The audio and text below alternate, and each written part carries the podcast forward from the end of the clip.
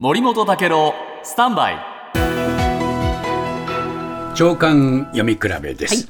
今度はあ税金の収入の話。税収。税収。これがですね今日読売新聞の見出し最大の71.1兆円。そうですってね。うん国は集めるだけ集めましたよ。で、歳入から歳出を引いたあ決算の余剰金、余ったお金、えー2兆6000億円。ええ。お金余っちゃった。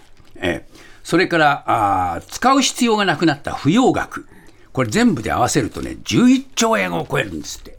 え。ーこういうね、まあ、ことになってまして、じゃあ一体どうしてこんなにお金が集まったのっていうと、消費税は5%増、所得税5%増、法人税9%増、みんなね、税金ばーかき集めたという話なんですが、これについて今日、朝日新聞、えー消費税、えー堅調な個人消費のほか、物価上昇の影響が大きい。そうですよ。ね、物価上昇、これも出てきますでしょ、ええ。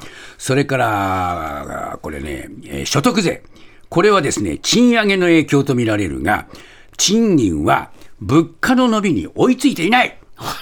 ね、こういうことになってます。で、法人税も増えてるけれども、ただ、中小企業の約6割はもともと赤字で法人税は納めていません。こういうね、歪みが出てきているということなんですね。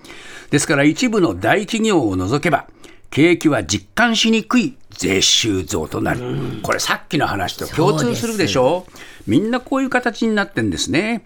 で、歳出はコロナ対応の経済対策もあって、えーまあ、大きなあー異例の規模となったけれども、防衛費の増額に加えて、今後は消費者対策でも歳出増加が見込まれるんで、この税収が増えても財政再建に結びつくかどうかはまだわからない、こういうね、えー不確実な部分っていうのもたくさんあることを忘れてはいけませんね。